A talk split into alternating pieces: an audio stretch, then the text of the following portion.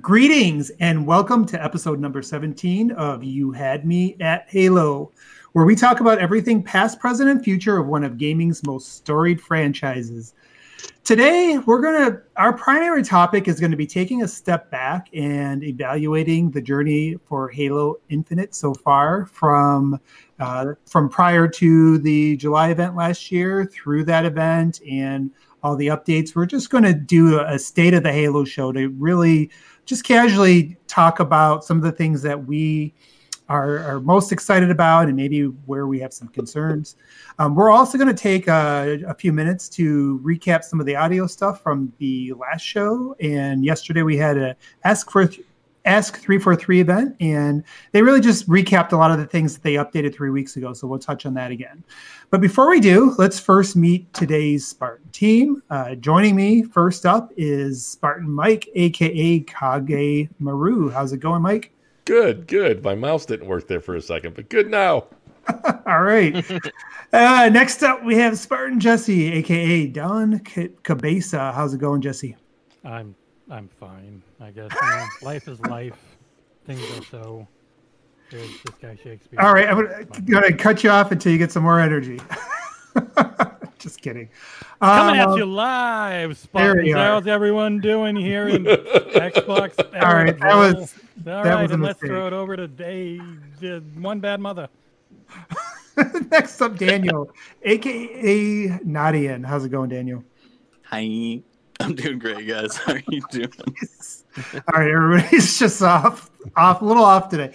Uh, next up, we got Spartan Austin, aka Proven. How's it going, Austin?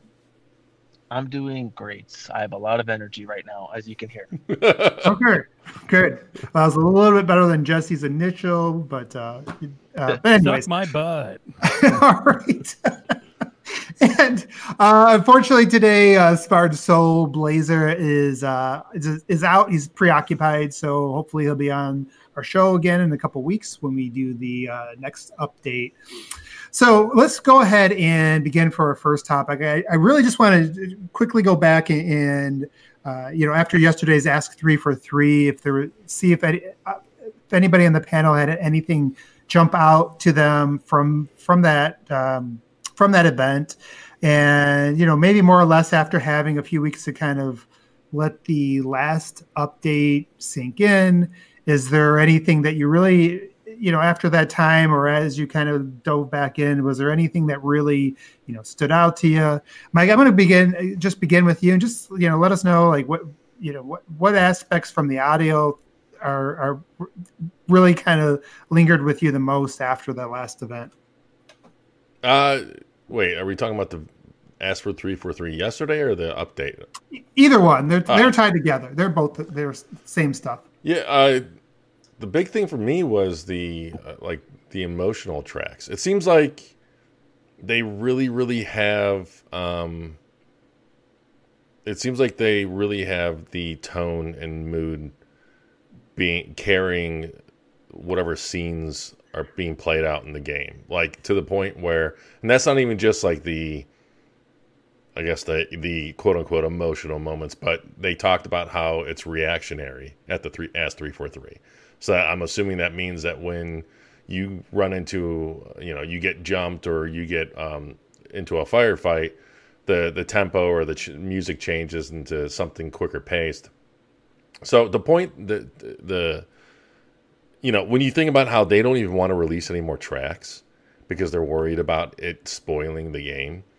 I, yeah. I, I, I kind I really like that secrecy. I know that some people might be annoyed, but I I kind of miss the old Halo secrecy type uh, angle that they used to do. Like in, instead of it just being bombastic and out there, I like to have. I mean, all of that kind of centers around that sense of mystery, right? And, well, and we don't want to have another Qui Gon's funeral track like uh, episode one. Call back. so yeah, that that was one of the major things that stuck out to me. Like I really loved all the, the three tracks that we've heard so far. Um, and you know, if I don't know, uh, everything, even though we're not hearing it, everything sounds good. what they're saying. Yeah, yeah. Well, and, we did get to hear a little bit, right? Like I, I actually went back and I listened to the three tracks after the fact, and you know, you could really feel like a distinctness between them. Uh, and I agree with you, Mike. Like when they're talking about like that, that um, uh, just the the variance in terms of the tones. I mean, it, it, it's one one other thing that does communicate is you can get a you can get an idea what the tone of a game is going to be like by or, a story by the music. Sometimes you know that dictates Yeah. it a lot. So you know when they tell you there's going to be a wide, just kind of a wide range there, uh, then that hopefully means that the story is not going to feel as one note or I don't know. Like Halo Five kind of felt one notish, hmm you know, all the way Well, through. especially when it came to the audio presentation. yeah, Well, yeah, and you think about it too, like every Halo just about had, you know, you look at uh, two, you look at three, you look at uh, Reach, you look at four, they all had those those sweeping emotional highs, but Mhm. also those lows when somebody important to the story dies, right? Obviously, four, you know, there's several moments of, of that kind of thing, and Oh, in God, five there really wasn't. Um, it was it's like like you guys said, it was kind of flat, kind of one note.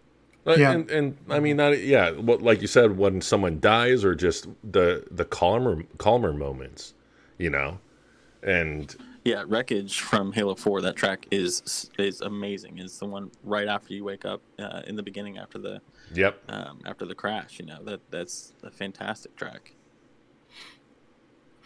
yeah. No, I mean, you- you guys bring up good points, and as I'm kind of thinking about this this up and down, hopefully that just means they uh, they whack a lot of characters early on, in- including the Prometheans, and take them out with them. All right. How about uh, uh, uh, Daniel? I, I know you kind of chimed in on that. Was that the number one thing that stuck out to you, or was there something else? I I Um, think it was tied between that and the um, the threat prioritization for the, Okay. the acoustics model. But yeah, I mean the, the music, um, you know, kind of like I was saying before we started, uh, it's, it's just nice to hear a direct confirmation that we are going to be getting a little bit more dynamic sound, and it's also adaptive too. I mean, obviously that's that's something that most games have now, but they they mentioned uh, Wwise and, and a couple other tools that they're using to um, make it so that the the tracks are directly adaptive to your actions and to what's happening on screen. Um, so it's not just the orchestration, but how that orchestration is either sped up, slowed down, or or pitch tuned to whatever's going on, um, or shifted into a new track, and, and that's really cool. Cool. Yeah, and I, think you already stole mine, but um, but yeah, you know, I'll, I'll also flip it over now to Je- to Jesse, and I, I think you're kind of on a similar wavelength. But you know, what was kind of your your thoughts as you um, you know let the last event kind of sink in and you know listen to the Ask Three Four Three yesterday? Uh, yeah, it, the threat detection not just being, you know, around you, but being what can potentially do the most damage to you at that time was really interesting. Where they they tried it with the really being focused on position, and instead of just that, the focus shifted, and they, they found it much more useful when the thing that was going to do the most potential damage to you is what raises the highest in they call it the bucket. But without completely drowning everything else out, which sounds like it, you know, potentially could be a really cool use of the Dolby Atmos that they're going to be doing. Because I normally use DTSX with everything, but if that game natively supports Atmos, I'll definitely go with that one. And the ones that do, like the Division Two and Gears Five, sound incredible with it. Yeah, and especially if like this one's going to be, you know, a little bit more vertical too. I think they that that's maybe one of the areas that could be a little underrated is is combining, you know, Dolby Atmos with, you know, with uh, with a wider environment and that threat detection and you know some verticality included in some of the environments. Um, uh, Daniel, I'll, I'll go back to you. I think you um, you had something else you wanted to add in there.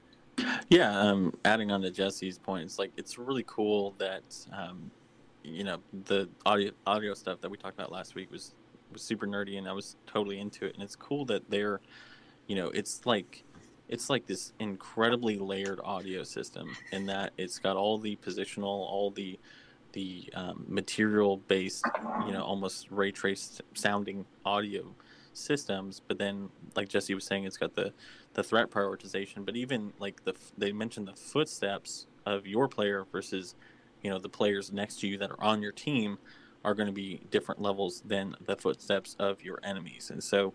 Um, you know, it, I just kind of imagine it like you are a Spartan and you're getting you know how your onboard computer would automatically reduce the sounds of your footsteps or your your teammates compared to those that are considered threats and it's just it's just kind of cool how everything kind of ties into the mythos um, to you know kind of like halo 5 kind of made you feel like a spartan quote unquote i feel like this one's going to make it sound like you're a spartan yeah, those are some really really good points and and you know um, if i could uh yeah. If I can add, just add on the what Jesse was talking about with the whole Atmos thing. I didn't think about it until he was talking about it. But when you think about Halo, and you mentioned verticality, I mean they purposely lower the reticle so that because so you can basically view above you more so, right? Like there's there's a vertical uh, yeah angle, let's say, to the to how the game even presents the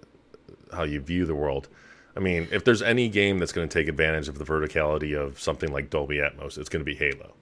Yep, yep. No, exactly. Yeah, and, and I think I wasn't. I never even thought about that stuff, you know, before just just these last few minutes. But you know, as you've been describing that, and then you mentioning Atmos, and you know, somebody who took a look at Atmos, and I had decided I didn't have the room for it, but you know, with the headphones, uh, you know that could really that could really change the uh, immersion experience. Um, Absolutely. You know, yeah. Uh, so yeah, some really good points. Uh, proven. I haven't haven't got your haven't asked you yet. What what is some of your thoughts? Anything really jump out to you either you know three weeks ago or with the Ask Three Four Three um, event yesterday? Uh, um, I think yesterday they talked a lot about a lot of cool things. I think they talked a lot about 3D audio and um, they said when you cap like specifically when you capture the flag, like it actually like a sound emanates from the um like when you capture it's like you kind of hear it from where it's coming from. So I thought that was actually interesting. Uh, one point someone made I thought kind of went unnoticed a little bit where the guy kind of hinted at the idea of maybe customizing uh, your Spartan voice a little bit. Because in Halo 5, it was kind of like generic like some it was like generic voice acting for like your Spartans. And I think he was kind of hinting at the fact that maybe you'll be able to customize it. Um, he didn't really go too much into detail, but I'm really interested to see how that pans out. Yeah, that's a really that's a really good point. I, I haven't heard that brought up too much, and uh, you know, I'm just I, I'm it's one thing I'm excited for. We'll we'll get into this as when we get into our next topic, but I do think that Halo is going to be a very highly customizable um, game, and I'm I'm anticipating yeah. um, some next gen, like some really next level options there, and that would be mm-hmm. that that's a really that's a really uh, you know g- good detail to pick out there, and uh, yeah, that'd be something that nobody else has really done. Uh, let's see. So, has anybody else had any any other thoughts about that, or want to elaborate on any any of the the points we talked about so far? Well, it's important to note that the announcer is back. Oh. Uh, so the yes. same voice, as always, is back. And I think uh, further on to what Proven was saying to the, um, you know, the the voices of war that we got in Halo Five, where we had uh, Nathan Fillion and and some of the other voice um, announcers uh, being able to swap out. It doesn't sound like that we'll we'll have a direct analog to Infinite, but they did mention that they were going to, uh, you know, have some surprises on that front specifically uh, going forward. So I'm not sure exactly what that means, but um, you know, it's just interesting. On the thing for me is like, like my favorite voice in all the games is obviously like Cortana, Master Chief, because I like those are the two most recognizable voice actors. So I'm just hoping that like if I could just hear Cortana like doing the announcements or something like that, like I, would rather that than anything else, honestly. No, that's cool. Um, sorry, just uh, are, are we good on the technical stuff, you guys? Real quick, quick check on that. Yeah, yeah. yeah. Okay. Yep. Okay. Gotcha. Okay. Cool. All right. Uh, no, I, I appreciate that proven. And, and, you know, just kind of like one of my final thoughts, you know, when I went into the audio stuff, I didn't really think that'd be my my bag because I'm I'm not an expert in it, uh, and uh, and I was obviously, you know, as I mentioned before, it, it's always a really important part of every experience. To me, I, I, I feel like the music usually does make, you know, make the story. A lot of times, it, it has a real important weight to it. Um, you know, like when I think about the, you know, the old Star Wars movies or you know uh, Indiana Jones or anything like. It's, it's, always like the music that always stood out to me and the sound. Um, but you know, like, but in, in, terms of describing it, it's never really been one of my, you know, or, or knowing how to pick out high quality versus not high quality. That's definitely not my my forte in it. You're uh, not but the, be buying those five hundred dollar Bang and Olufsen. No, I won't. Be. I, I, I won't be spending five hundred dollars on headphones. Could we get some of those for the team? yeah, we need those for the review. You know what? Yeah, you know what? Send them to somebody who's not an expert and see if they can really tell the difference. Well, you uh, know, uh, that's a good idea. That's should, that's kind of the amazing thing about audio, though, is that so you know one, I think it adds to the experience more so than the visuals, and I don't think many, you know, maybe people may not agree with that or they do, but even if that were the case, I don't know if people realize it's, it. Like it's one of those things yeah, it's that one of those like, intangible elements that can either completely ruin something or elevate it. Yeah, know? like yeah. well, and that's the thing. Like even if you're not an audio expert, you you know bad audio when you hear it or you know you a bad it. you know a bad audio experience like it's one of those yeah. human nature things where you know that produces the um, uncanny valley effect but in, a, in an audio way where like you don't you you don't have to be like an uh, an animator expert but you can tell when something's off and i think it's the same thing when it comes to audio because you can point to games that have amazing audio experiences. You can point to movies that have amazing audio experiences, and they stick with you, and they they definitely yeah. add to the experience. But you, even if you're not an expert in audio, you don't get that same reaction from games that, or movies that don't give you that audio experience. Totally, totally yep. agree. And, and, any of you guys, uh, anybody here, get a chance to play through Hellblade with headphones on? Yes. Yes. Yeah. yeah the I binaural the, audio. so, yeah, I did the surround sound first, and then I did. I went back because I know it same. said to you know it said to use headphones, but I was like, no, I've got a great surround sound system. Yeah. If you go back with headphones, it is a, it is such a like a revelatory experience. It is. I, I played that game. I tried. I tried like two or three times, and I did the same thing that you said, Daniel. I was like, I, I, I just have a five point one, but it's still good sound. You know, it's still a good sound system, uh, and it just didn't click with me. And then you know, I, I kept hearing about. it. I'm like, all right, I'm going to just try it with the headphones once, and then I ended up beating. I ended up playing straight through that thing, and that game was so immersive. Just you know, when you get that, when you get that really um, up close and personal um, you know, surround sound, and then you start to hear those little details. So I, I was thinking about that because, you know, I, am thinking about this with, you know, again the the threat prioritization and just like that attention to detail. I'm pretty excited to see what this thing sounds like. Throwing some good some good headphones on and you know maybe maybe this is the game to get the $500 headphones for i don't know yeah i mean even the xbox wireless headsets i mean i've got seven different pairs of headphones and for $100 those things are tough to beat. I mean, they do require a little bit of um, modification to the settings, which you can do directly from the EQ, but they sound fantastic. Yeah, so good note. So that that's going to be fun to try to just see what it feels like. And I feel like the the first time I played this, you know, based on everything we've heard, uh, to play it with those headphones on.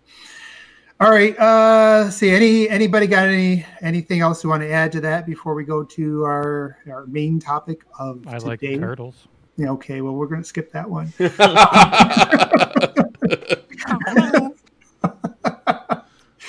All right, so let's kind of like st- take a step back. Obviously, you know, last year when we, I, will be too far away from my. yeah, just.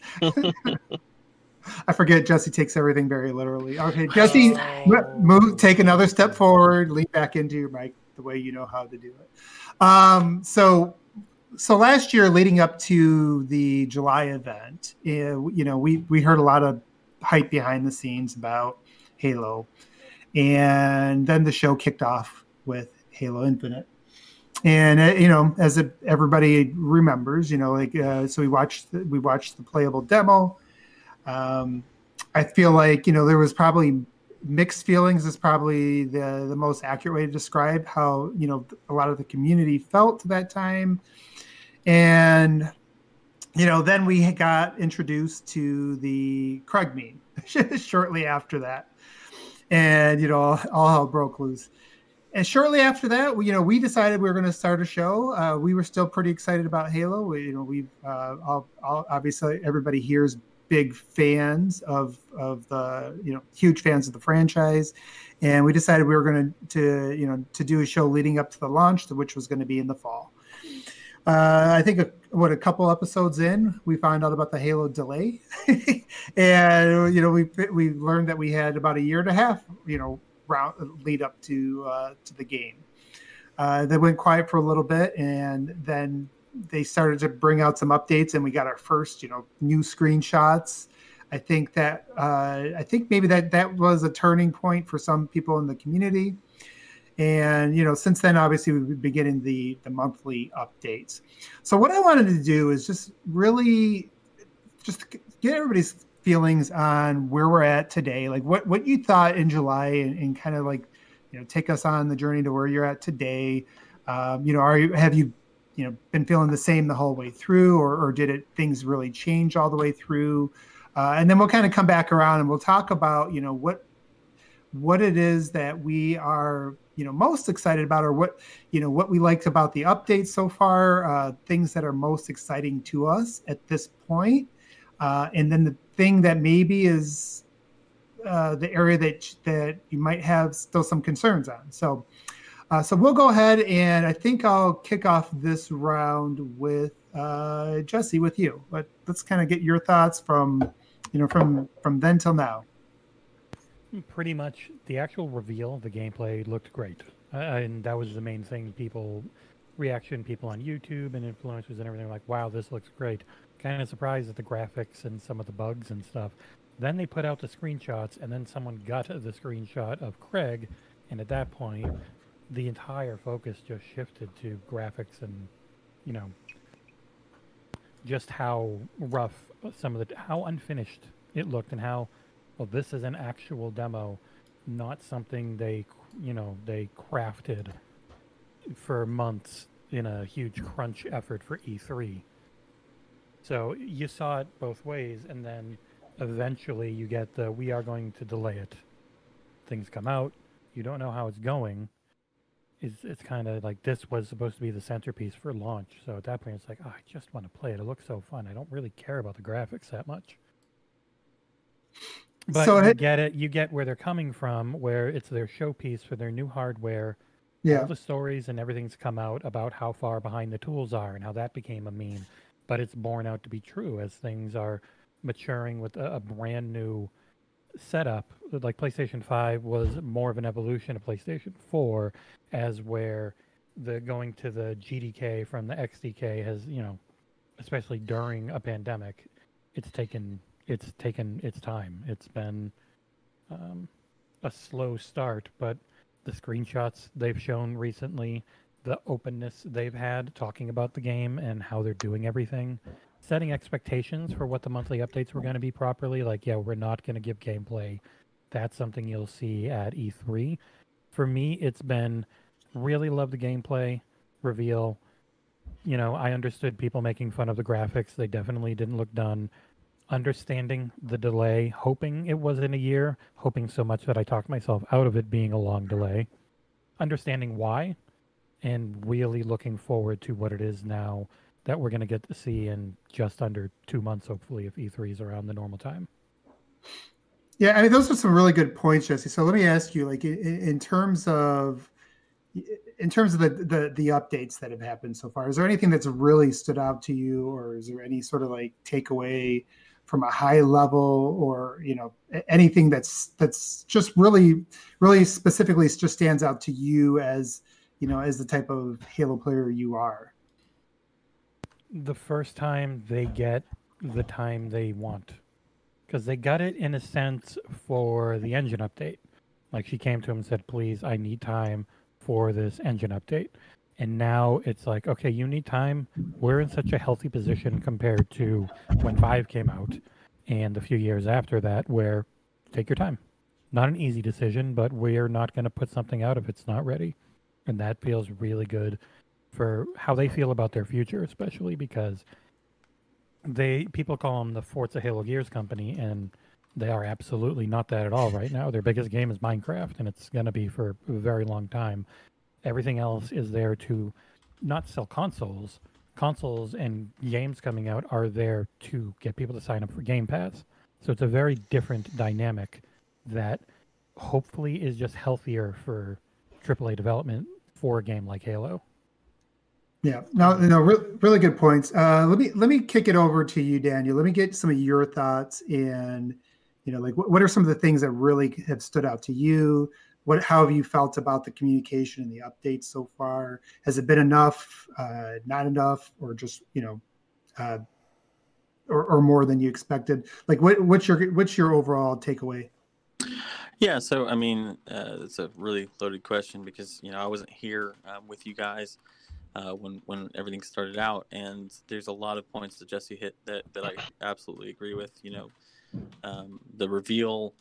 Uh, you know, last year was weird, right? I mean, it was in the middle of a pandemic that most of most generations don't live through, especially one that affected this industry so much. I mean, I know uh, working in uh, systems and computer administration, it, it, you know, as an engineer, we had to shift everything, and it it threw projects off months, if not years. So when we got when we even got a show last year, it was something to be thankful for, and um, so I knew that you know we are probably going to get something builds old and all that kind of stuff. Um, and the gameplay was fine, but there definitely was a little bit, um, and I, I, like Jesse, I'm not a huge graphics guy when it comes to Halo, but there definitely was a, a feeling of being deflated a wee bit um, yep. because of because of how it looked compared to what we'd seen and what we'd been promised with Slip Space and Next Gen and all that kind of stuff. So, you know, I think the year delay was a necessity. Um, I think that the transparency has made me feel a lot better. You know, I think that um, the screenshots that we've seen definitely showcase that the graphics aren't um, that that they took all those things to heart, um, and and it's looking a lot better than it was. Um, the you know I, I hope that we can see some um, form of multiplayer soon. I think that's my biggest concern, just because uh, we don't really know how much they're going to weave between OG Halos and four and five, right? Um, so I think that's the only area that I'm quote unquote worried about, and it's not so much worry so much as it is curiosity. And right. um, but yeah, I mean, you know, it's it's a it's a crazy time that we're living through, and the fact that they that Microsoft, especially knowing that this is their baby, that this is their you know their biggest property, that they were well, and, you know outside of Minecraft, that they were willing to um, take the, the necessary time to delay it, um, despite what that may look like from a PR standpoint, I think is admirable. And um, I, I, think that the, you know, we've seen articles about how the transparency of 343 is something that should be modeled after with yeah. the rest of the industry. So I think it's, I think it's been good. I think there's, you know, still just, I think we're all kind of itching to see some actual gameplay and how all the learnings and all the you know the communications have are actually going to be um, bled into gameplay and see how that's actually adapted. No, some some really good points. Uh, Proven. What about what, what's your thoughts, man? Like, what, what what was like the main takeaway for for you from from the reveal, or even before the reveal, up until now? Uh, I, so I remember like there the seven days before the the show like they, it was all like really perfect. Like they did the countdown. They got everyone excited. Like i remember the day before they showed off the uh the cover art. And that was like that was like honestly like the most excited i've been for halo since like halo reach just just the cover art because I, I literally looked at the cover art it's like okay they they like they fully understand what they're doing and like i was super excited and then i watched the gameplay and overall, like I thought it looked pretty good, but like it, it wasn't. It obviously wasn't like it didn't like blow my mind away. Like I, I was expecting a little bit more for a game that you know, it, it was revealed in 2018. So at that point, maybe my expectations were a little bit higher than what we got, but like it didn't look bad by any means. It just didn't look super finished. Um, but I mean, ever since then, like I've been super impressed with the way that they've been very transparent. Really, since December when they announced the delay of the game, they basically communicated with the fans, and they've they've answered basically every question we've had so far. So, like, uh, basically, the last piece that we need is to see gameplay, which obviously we're expecting at E3. So, yeah, no, good point. So, so Mike, what's just your overall, you know, high level takeaway from from things? Um, not to be stereotypical, but it was kind of a roller coaster. Yeah. Because, uh, you know, I was hyped up for the gameplay just because, you know, I, I didn't, I wasn't really expecting the game to match the initial tech demo because, you know, we all know what tech demos are. But the first, um, you know, the the trailer that had the, the trailer that's basically the intro of the game looked amazing. So that gave me so you know, compared to that, the gameplay reveal itself kind of fell short. I feel like that was a mistake actually. Now you now that you bring that up, what the demo or the intro? The intro, because the the intro almost gave you chills, and then then it opens up to the gameplay. Like, oh, yeah, yeah, and, and so you know, like, fine, like, and then there was, you know, speculation was running rampant. Like, you know, it was two months old, but then we find out it was like two weeks old. And then, um, it, you know, like it's just like, and the gameplay, like Jesse said, looked great. I was happy with the gameplay graphically. It mm-hmm. was underwhelming. Um, and then just the more we found out, the more concerning everything was because you know it wasn't running on a Series X or an Xbox One; it was running on a PC. Um, and then we find out that in a way the game wasn't going to be content complete at launch because they couldn't confirm certain game modes or certain things were going to be there at launch. We knew ray tracing that wasn't going to be there at launch. And so like I was just getting all of these flashbacks to like say Halo 5. And yeah, I think it was the foundational elements uh, that were missing that were or the you know the development problems going on that was more concerning than the graphics to me. Yeah, yeah. Like the graphics, you know, the graphics weren't concerning so much for me. They they looked fine, and I thought maybe the more the wor- the the more troubling aspects or the lower quality aspects were going to be ironed out at launch. It was just what that kind of hinted at, and um, like it just seemed like they were. How did I describe it to someone back then? Like it, it seems like they're trying to land a, a, a plane as they were putting it together or something like that. And I did not. Mm-hmm. So I was kind of concerned with how it was going to launch. And then thankfully it was. I, I, think I tweeted out to like Aaron, not Aaron Greenberg. Might have been Bonnie Ross and, and Phil Spencer. Not that that makes a difference, but it was like, you know, this should be delayed. Um, and yep. So, you know, but then it was delayed. I was happy but you know, and there was we've all speculated about when it was going to be delayed. Uh, I think most of us were leaning towards the springtime. Um, yeah, we all said like May at the latest. Yeah, yeah. And, and, then there we are with the fall, which, yeah. but you know what though, I, I like th- the whole roller coaster ride.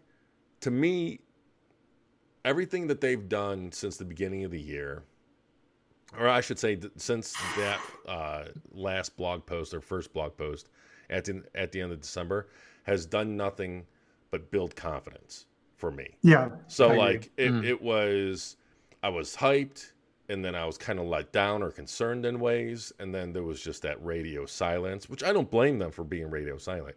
And then at the end of December or whatever that was, it's been this nice upswing where everything has been just a positive mood or move and it's been confident and transparent. Like it's, I'm feeling good about it. No, Mike, I, I feel that uh, I, I probably went through much of the same experience you did. Uh, be, but before I get to mine, I think Proven, you were trying to chime in there. Were, were you uh, wanting to add anything? To yeah, that? yeah. I, I was just gonna say, I think the thing was because we all kind of thought it was May. Like I don't know if that was wishful thinking or I honestly didn't expect them to delay it to fall. I thought, okay, they, they're gonna want to get this game out as fast as possible because like it was already kind of a at the time when they delayed it, it just didn't look good for them to Right. delay the game. So I was like, okay, they're just gonna want to, you know, fix the game really quick. And I think that the reason that they gave it a fall release is kind of just it's just to ensure that like there's no way it falls out of 2021. Because I think if they let's just say they said, oh, it's coming out in April, like there's a chance it could have gone delayed again. So I think they just delayed yeah, they've as- been very conservative as a company on their timelines on Yeah. anything, and that is also including the fact that you still can barely get either of the new systems. Yeah. So like Phil Yeah. originally had said, "Oh, we're hoping to have things better by April." You didn't hear that by the time this month hit. Instead, you start hearing things about how consoles and GPUs and CPUs probably won't be better even through next year. yeah. Yeah, you know, like it's. It, I think you guys bring up a, a really interesting aspect of the the journey with the delay, and I think that's really one of the key moments in everything. Um, I probably am closer to to Mike in terms of the roller coaster for me. Uh, you know, as we talked about before, you know, Ha- Halo's my favorite franchise. Uh, I was very excited about you know the the just the Xbox platform coming into this generation, even before the whole Beth- Bethesda thing. And at that time, we didn't even know about it at you know at that point. But um, but you know, a- again, you know, knowing that Halo is the thing that's representing the brand, you expect that this is hey going to be the showpiece, and there was all these rumors it was going to be, and so like that day when they showed it, whatever day that was, like what is it, like July twenty third of last year Yeah, when that so.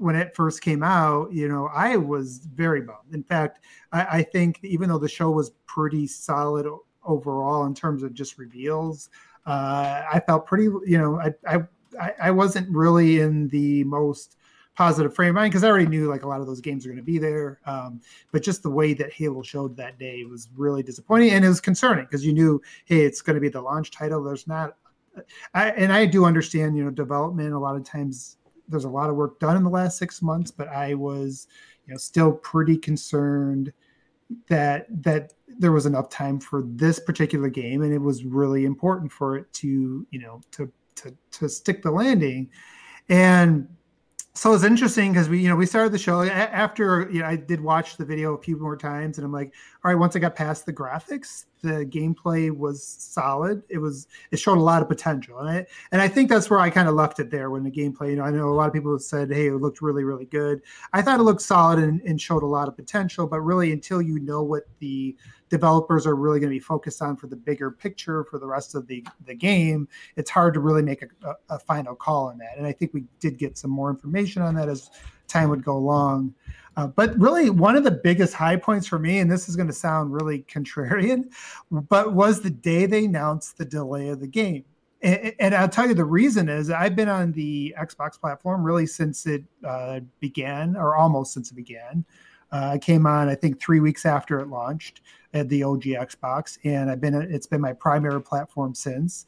Um, one thing that we've known from Microsoft when it came to their big tentpole fall releases is they usually don't get delayed. They'll come out half baked if they have to, and they'll give us the rest of it later. Yep. And that's that was a thing way before Game Pass was a thing. You know, that's just I, I think if you've been gaming on Xbox long enough, that's almost something you expect. Well, they'll fix it later, and, and so you know, like the, the, this idea that they were going to, um, you know, that that they're going to delay it just seems so far fetched, especially Halo, especially because they're really focused on you know driving a launch, driving Game Pass, and when they delayed it to me, that was like this turning point where it's like this is different. They are like this, This, is that a new approach that Yeah.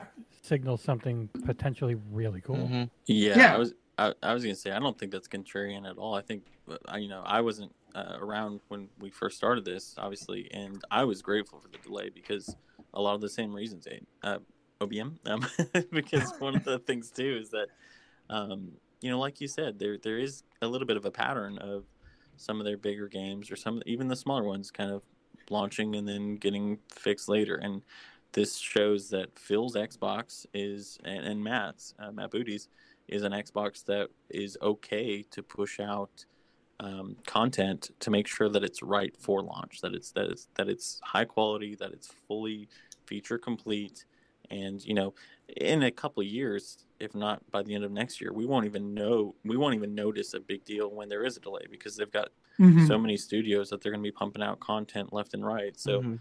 but it's good to know that even when it's a situation like last year where they have a, a new launch console and they do not have a big title, they're okay with still launching the console so that they don't sacrifice the quality of one of their big big titles. Yeah, yeah. I, I I've thought the same thing that if they're going to they're going to delay Halo at launch, that speaks for everything regarding the entire generation. And, you know, we're not going to see another State of Decay 2. We're not going to see another Halo 5. Hopefully, you know, in the in the sense of not a game being pushed out before it's ready. Yeah, they'd be the exception instead of what was almost the rule for a few years there. Right. Mm-hmm. Yeah. So, and, and again, you, you know, going back to kind of what that journey was, you know, when you think about Halo, it does represent the brand, right? And I think that's why that was so disappointing.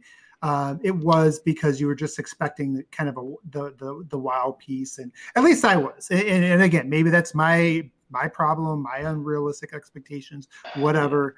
Uh, but you know, that's just where I was. I was expecting that to to to knock our socks off and at the t- and you know and, and at the time it, it really didn't but when they you know when they did that it it, it kind of it, it just gave me a different confidence in in the brand and in a way it just says that uh you know like i had less concerns because it's like if they're if they're willing to delay Halo when they have nothing else at launch, and, and they have this gap. This gap. When I say nothing else, I'm being you know a little bit um, hyperbolic. It's you know obviously they had some some good titles, but there was nothing that was like that tentpole. You know this is this is your tentpole AAA first party game. Um, you know that captures the mainstream, and um, if they're willing to do that at the launch of a console uh, when they're really trying to push Game Pass, then it to me that was just a sign. Like that was probably the most extreme situation you'd ever delay game in, right? So. Um, so yeah, so we got there, and then you know they, they told us it was going to be delayed even further, you know, to November, which was beyond what most of us expected.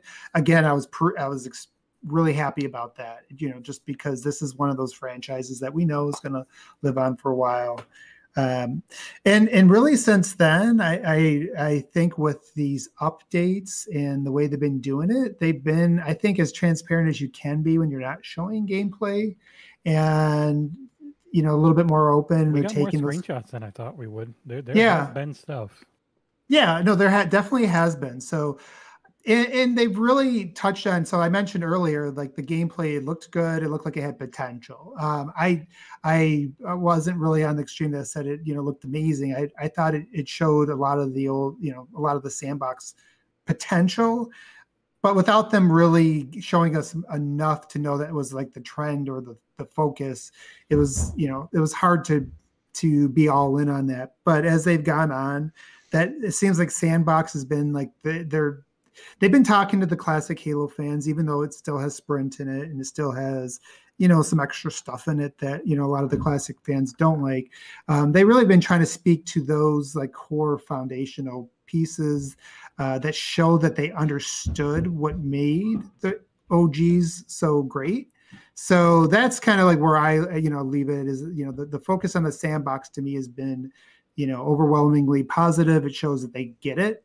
Um, you know, when they talk about like the variance in tones, it shows like they get it. And I, and so that's that. If I were to like do a high level takeaway, um, to me, it would be that this is a team that actually gets Halo. And I, and I know some of you guys are not going to like this because because I know Daniel and Jesse, you guys really five yeah five mm. was more of a departure in the classic sense with having the teams and stuff and i do agree with you that they want to evolve older halo and less of what five did because five played great but it, it felt different in that campaign in a very big way. And, and infinite feels like we want to take what made halo great and known at least for the campaign we've seen so far yeah and evolve that instead of rewrite it so much. But at the same point, I do think it's going it's going to be a modern game. It's a marriage of, of Yeah. the two, and I think Yeah. you know, I, Yeah. I, keep keep in mind, I'm a guy who loves every single Halo, and I can give you explicit reasons why. each Even one, ODST. Even oh, oh ODST is What? amazing. Shut your Yeah, mouth. what? Yeah, what do you mean Any game even? that has Adam Baldwin voice acting Dutch is Mine is him. Shut your mouth.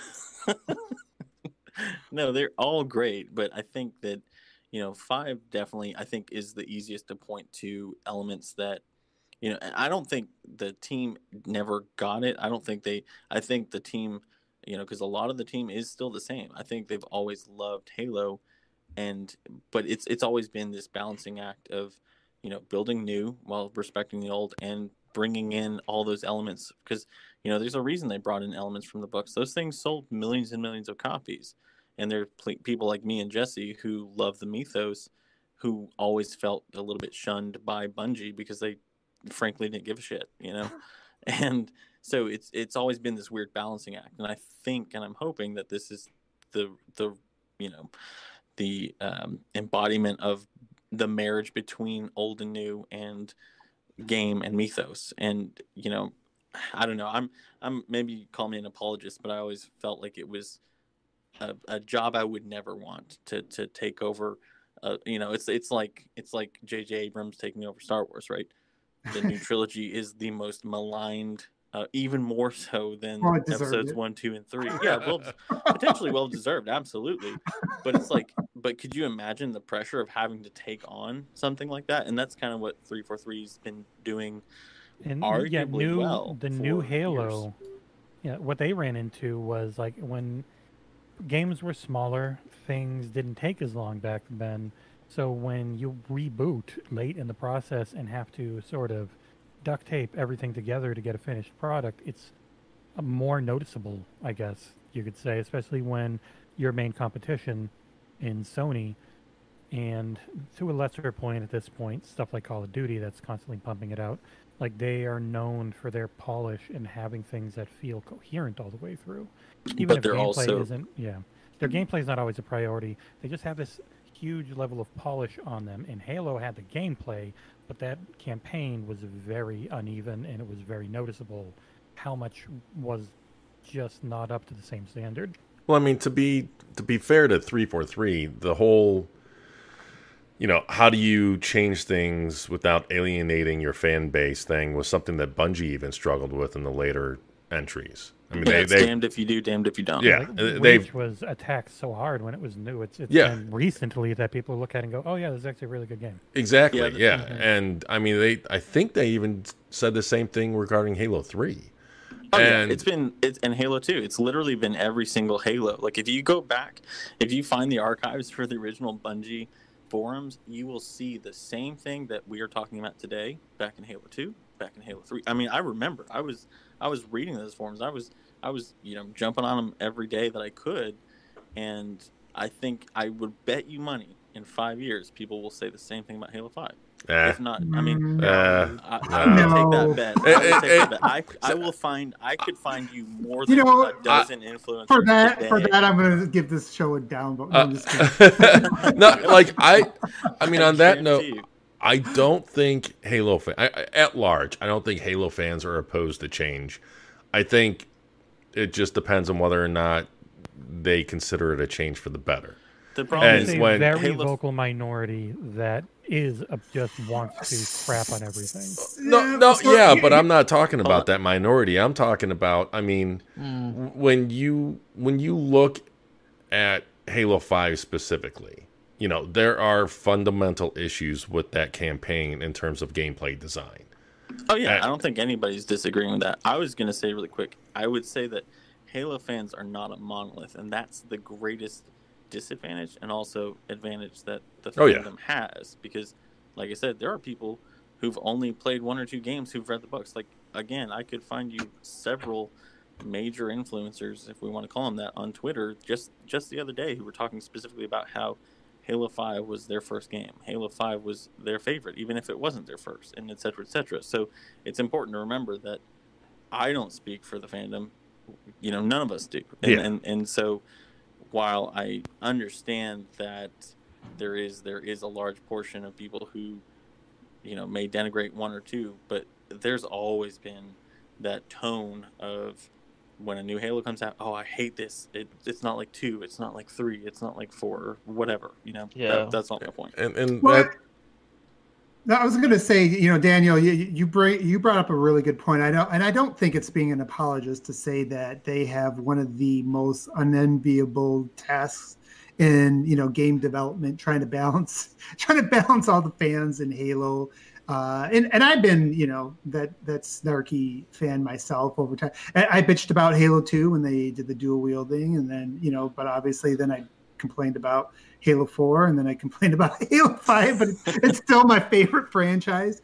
Um, I will say, though, you know, and I guess where I would push back is um, I, I, I don't think it's necessarily being against change because the original Bungie Halos did have change, and people did eventually, like you were saying, did embrace them in hindsight. I, I, do think there there was questions, and, and this is part of this is just because the the studio running it is now called 343 and not Bungie. There was questions about whether they understood what made the franchise great, and and so.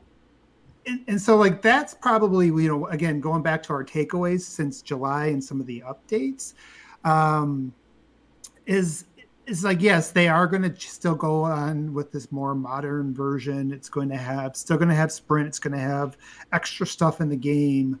Uh, but it does mm-hmm. sound like they keep going back to talking about the sandbox the tonal things the, the artistic differences like the simplification of it. They, they're at least acknowledging what made the originals great and they're kind of trying to move forward with that in mind. So to me that does inspire a lot more confidence because like i said i you know, and I know, and I know what you said there. That you know, I agree that they had a lot of people from Bungie, but just because they had people from Bungie, you still never really felt like the whoever was creatively leading the projects really got it. At least I didn't. So, yeah. well, so I, and that's where I always felt like they were just somewhat disconnected. But now it does feel like they get it, and so they're at least trying to now bring in some of that and change with that in mind. But what were you saying, Proven? I'm sorry, I cut you off. Yeah, I think the the thing that's interesting about 343 is like they've really gone through like an evolution. I I remember when Halo 4, like I was super excited for that game, and I kind I kind of ignored a lot of the red like. So for the Halo 4, like I like the campaign. I actually thought that was pretty good, but like I thought the multiplayer was awful. Um, but there was a lot of red flags. Like if you, there were just some quotes that came out of 343 that like made me think like they're just purposely trying to like be chase like, go a little the bit. other way. Yeah, yeah, because I, I, I remember. So Frank O'Connor, like one, this quote is a little out of context, but like I remember he said, "Oh, we we hired people who hated Halo," and what he meant by that was we hired people that didn't like absolutely love the franchise, so they they kind of hired people who had different differing opinions of what Halo could be.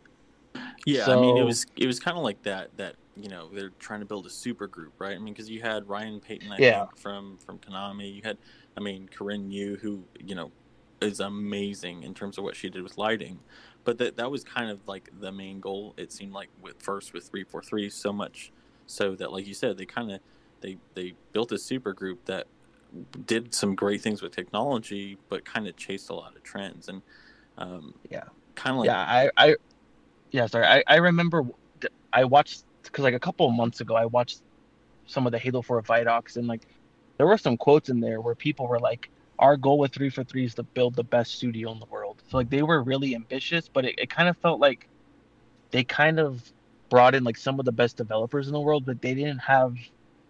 It didn't feel like they had too many Halo, like quote unquote Halo fans. So that's kind of why Halo yeah. 4 the like approach it, it, of trying to get dissenting opinions really led to them twice in a row having to reboot things because nothing was like there wasn't a, a lead voice to make yeah. sure things stayed on track. So they had a bunch of really talented people who had differing opinions on where things should go, and so in the end, they just lost too much time. yeah, too, too, too many cooks in the kitchen wanting to make completely different meals. Yeah, yeah. And there, think... there's some. Oh, go ahead, Proven. oh, okay. Uh, I was to say I I, I don't remember specifically who it was. I don't want to. Like I'm pretty sure I, I know who it was, but I remember. Um, so Halo for Halo Five, they had a pro team, quote unquote, who were basically like a mix of old Halo pros and some other people who like playing multiplayer, just to specifically build the multiplayer. But after he left, I remember he did an interview where he was saying that for like the first couple years of Halo 5's development, like they they had basically it was like a 50-50 split where like they just yeah. couldn't agree on a lot of the sandbox items like there were people in the team who were like, you know, Sprint sucks, like Sprint can't be in Halo, and then obviously there's like the other side who's like, yeah, Sprint belongs in Halo. So like even through Halo Five, it felt like they made a game like overall. I think the game turned out like well for the multiplayer. It just it, it didn't obviously it just didn't seem like they had a cohesive vision throughout most of the game. You're talking about the Josh Holmes interview, right? Like, I, we're like, No, I, I don't. um, oh, oh, sorry Not not I, no, that's one of them. But I remember someone from the pro team, like they were. that. Okay. He said like that it, even in the multiplayer team, it just like they had so many different ideas of what Halo could be, and like that, what uh, Daniel was saying, like that's one of the things that's great about Halo is there's so many different opinions of what it could be, but that's kind of a problem when you have a developer who can't get on the same page. Yeah, I and that was one of the things that used to stick out to me. And, and I know we're we're probably chasing some squirrels here, but uh, so we'll get back on that in, in a minute. But th- but that is something that really stuck out. And maybe it isn't. Maybe it just really does tie back into some of the the, the themes because they do seem very focused now. But I do remember listening to Josh Holmes like interview once he left three four three. He was on a podcast. I don't remember the podcast. I, I looked for it and I, I cannot find could never find it again. But he was basically being pretty open. You know, I don't think necessarily directly threw anybody under, under the bus, but he did say they spent, you know, half the development for both four and five really kind of arguing that being able to settle on a direction.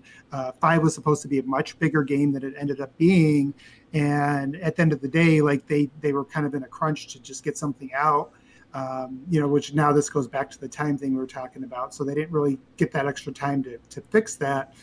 And you know, it just it sounded like from a leadership standpoint, they just never became a cohesive team for four and five. And you know, one of the things I, I take away from you know what I've heard about some of the updates right now is that they do seem to have they do seem to be more on the same page with like this vision of again it's they keep talking about sandbox sandbox sandbox really going back to some of the you know the the the old the things that um that bring back the feels for the the classic games in terms of the tone in terms of the uh the variance in terms of like the pacing. So it's like they they kind of understand the it's not like a obviously this is this is going to be modern it's not going to be halo ce but it has Yeah. it has a lot of the same heartbeat of, or like maybe the you know same foundation that went into that They know how to word it so people who like Halo think Yeah. this is a Halo I game. don't Without it buy being- that. I, I I'm not saying it's not in it. Uh, uh. I'm saying they know how to talk about it to highlight the things they're bringing forward. I'm not saying they're not doing them, Mike. well, that's what you insinuated before. So the things that people want. it's all a facade I, I think Yeah, I with you know with MCC, they've spent so much time kind of going back into the foundation, into the DNA of that to to make it the game it is today.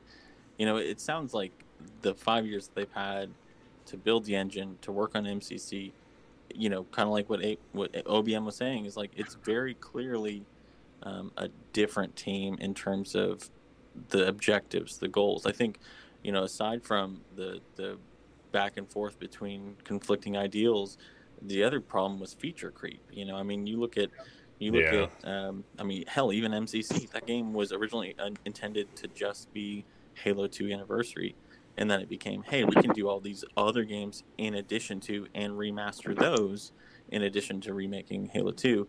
And you know, 343's I think even if not more as much as a, of a problem as it was to have those conflicting you know teams within the team their their problem with feature creep just bleeding into becoming bigger and bigger and i think and i'm hoping that this game has kind of alleviated some of that because of that extra time so that they could set forward okay here's what we're our goals are here's what we're going to achieve and if we want to add stuff later we'll do that after launch.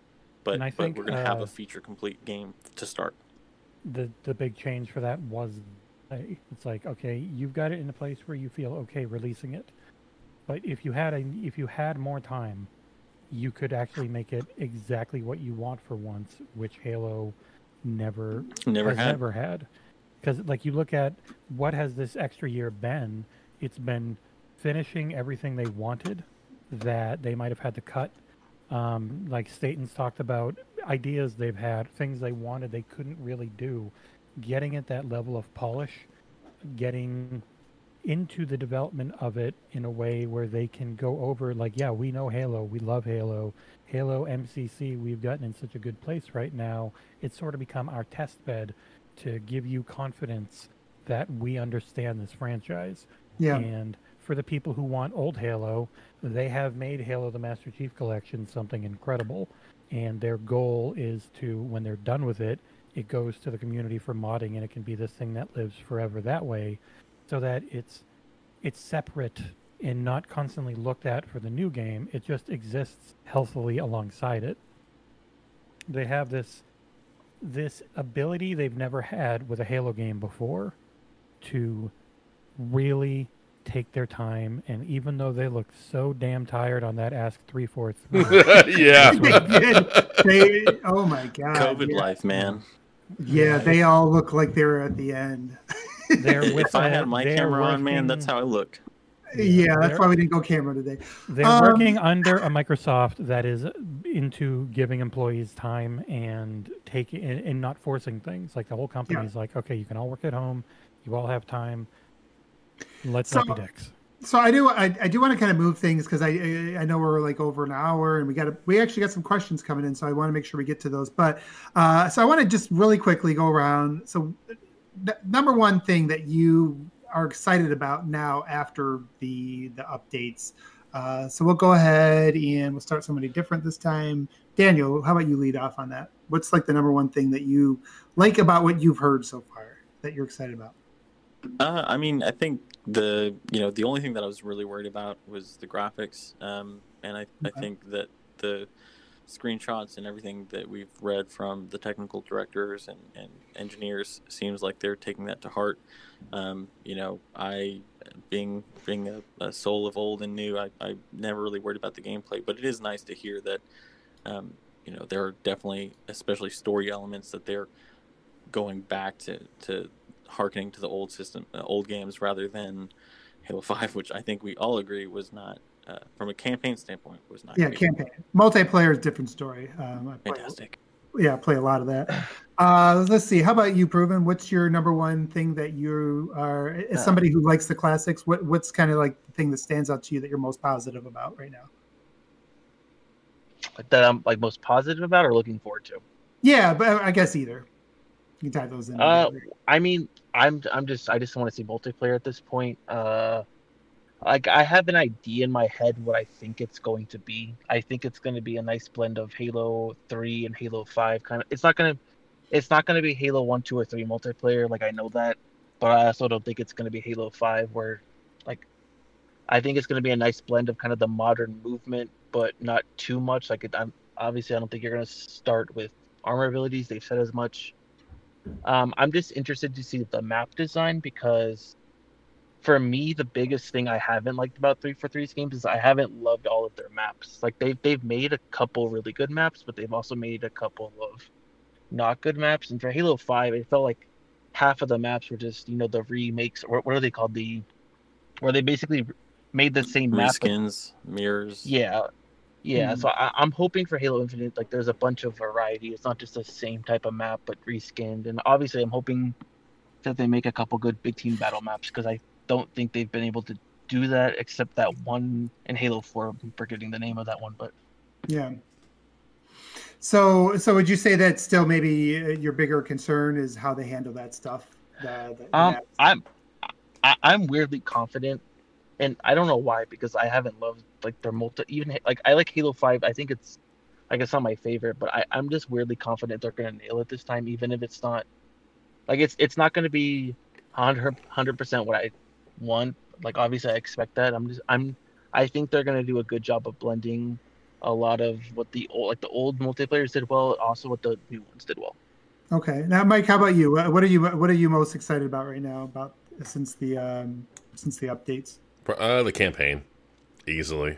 I mean, What, that's what What about it? it's. Um. I mean, it looks like they're fi- they're finally balancing a good act between you know the old and new in the sense that if you know people they're they're also being you know they're also bringing back stuff that really hasn't been in a Halo campaign since probably the first game. There's been Right. touches of it in three and four, like we mentioned before, like with the mystery and stuff like that. But I mean, it just really everything so far about the campaign looks good. I don't I don't hate the sprint. Like I'm fine with the sprint, but even the base movement speed is fine. It, it looks fast. It's not like Halo Three where you're like a, a snail. Um, Yeah. Yeah. I'm Like- going real slow. Yeah, like eh, I was just playing Halo Three not too long ago, and it, it's kind of Same. crazy how slow you move yeah, in that. slow, yeah. Um, but just I uh, I can't say that I've seen anything about the campaign that I haven't liked, and the fact that Mhm. you know they you you add in the audio like what we were talking about earlier, and you add in what the the sandbox that you've mentioned plenty of times that, that they finally seem to get the Halo sandbox.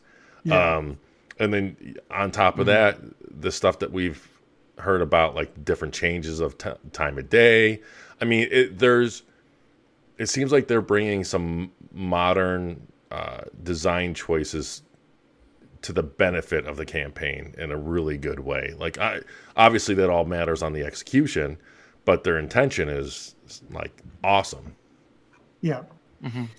Jesse, how about you, man? What, what's the number one thing that's that uh, if you had to pick one, what what is that number one thing you'd focus on? Their talk about how it's the like smaller hub open world gameplay that gives you options if you want to go and do other stuff. Because one of my favorite things is just playing the campaigns of Halo, and if I can play them in a way that isn't always just the same linear mission over and over again, but it's this area that I can go and kill this Promethean knight because Prometheans are in the game. I'm sorry, OBM. and it says kill. You know, there's these areas on the map I can go to, and I can go back after I get to the next area, and, and I have unlocked more abilities, and that lets me get to somewhere in a Metroidvania style that they talked about. Prometheans will only exist in the tank level. That's how that. That's the only way I'll accept I definitely think they're going to go back to the less is more approach with things like the knights. They're gonna get genophage or something. Variety. Yeah. Mike, is this you that I'm watching playing right now? Uh, you're really struggling. Uh, Mm. yeah. We've had several comments about that. sorry. You know, I, to- I, you know what? Now that you mentioned that, I have to ask, like, what does it mean that this looks like Mike gameplay? I'd like, what does that even mean? Well, you can It see looks if you just go up in the yeah, the gameplay feels bold. I know, I saw that. It took right. everything in me not to bust out laughing at that Uh. part, by the way. But Oh man, yeah. Uh, I, I, so uh, you already stole mine. I think usually when I go last, it's mine's stolen by now. But uh, for me, it's sandbox. That was I've always been the the gameplay over everything else person. That's why I replay these games. Um, I didn't, you know, just being really candid with you guys. I didn't really feel like three four three either understood the sandbox or they just didn't get the time to properly build it out because that aspect I, I replayed both of their campaigns along with all the other Four was very corridor, and five Yeah. was very inconsistent. They had some excellent levels, and They- some, they did. These weren't done. Well, there was a couple levels that felt like they were done from like the old teams, like um, like some areas that that felt really good. But overall, it didn't feel like they got it. So the fact that they keep talking about it over and over and over again, it's like okay, you guys got you guys have obviously had you know Halo fans in your ear, and we've like you obviously are you know probably got ticks and, and Tourette's and you know like whatever dealing with the community about it. But they definitely get i think what um you know what what makes the gameplay work. So it, it's not necessary and i know like a lot of times the the the, the, the old school fans which i'm one of them um, focus on like the lack of sprint and things like that. But i do think sometimes we conflate things. Like we like it's a more of a correlation. It's like you know we had you know when sprint was introduced we lost a lot of the sandbox. And i do think there's some harder elements to maybe balance out um, when you when you introduce new new abilities and, and more stuff to the game but it does at least appear like that's been just a huge uh, part of the focus. So that's what i'm most excited about in terms of seeing all these updates. Um, now i do want to move on to some of these community questions unless one of you guys uh, wanted to kind of pipe in on what anything there. Are you guys ready community questions Ready Let's do it. let's, let's do it. all right. I know I, I mentioned we'd, we'd get to some of the things we were concerned about, but uh, maybe they'll pop up in here, and I, I want to make sure we get and get through the show, and then we can save whatever we didn't. I'm get concerned they haven't shown any gameplay. and we will probably see that in two months. So Dante Clark asks a good question. He says, assuming the multiplayer is awesome, which you know, like like I said, five was pretty pretty awesome, uh, but the single player isn't. Does that break the game for you? Um, so I think that's a really really good question. Let's go ahead. And, Uh, all right, go ahead then. You want to start? no, sorry, I'm th- thinking out loud. Uh, depends. If the story isn't great, like it'll be a bump. It well, it just depends what he means by the campaign isn't great. Does he mean the entire thing or just like sections of it? I mean, 'Cause I- I mean, I just have a feeling that it just looks like it's gonna be so fun to play that I'm expecting, no matter what, that the actual gameplay of the campaign is gonna be great, and I think the level design is gonna be good. I don't know for sure. Yeah, if it's Uh, a the- fundamental thing that's broken, like fundamentally, there's just something not great about it versus it's imbalanced or something they can change. I think that that's a big difference. yeah. I, I so like, what? Can you guys still hear me? Yeah. Yeah, it we can hear very you. I think aggressive, we're- so we're- it's- Okay. he's back. Wait, I, wait. I heard that. I heard that that clicking off, and I thought I I went away. Yeah. Yeah, I- I- like when you when you when you talk about the multiplayer being awesome, single player. First, uh, like um, as much as I complain about the Halo Five campaign, I still have Halo Five as my game of the gen- generation because I played the multiplayer so damn much. So uh, it'd be disingenuous for me to say that, but I do think from a you know larger view of it, you know, for Xbox for Halo, the, the campaign does need to be great. And With the free to play structure, even with Game Pass, going free to play and not needing gold for it, multiplayer will matter more in the end still. it will. Is definitely going to matter, but yeah, it's, it's a different dynamic than before.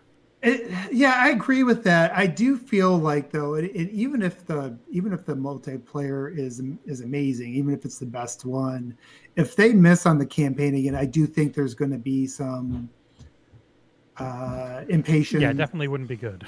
Yeah, I, I I don't like I this again with Halo Five. I, was, I just kind of overlooked it because I got so hooked on the multiplayer. But I do think even myself would be, you know, we, we've now waited um, a while to get back to a really, you know, um, Great yeah, Halo campaign. Four was Yeah, Halo really Four great. was nine years ago.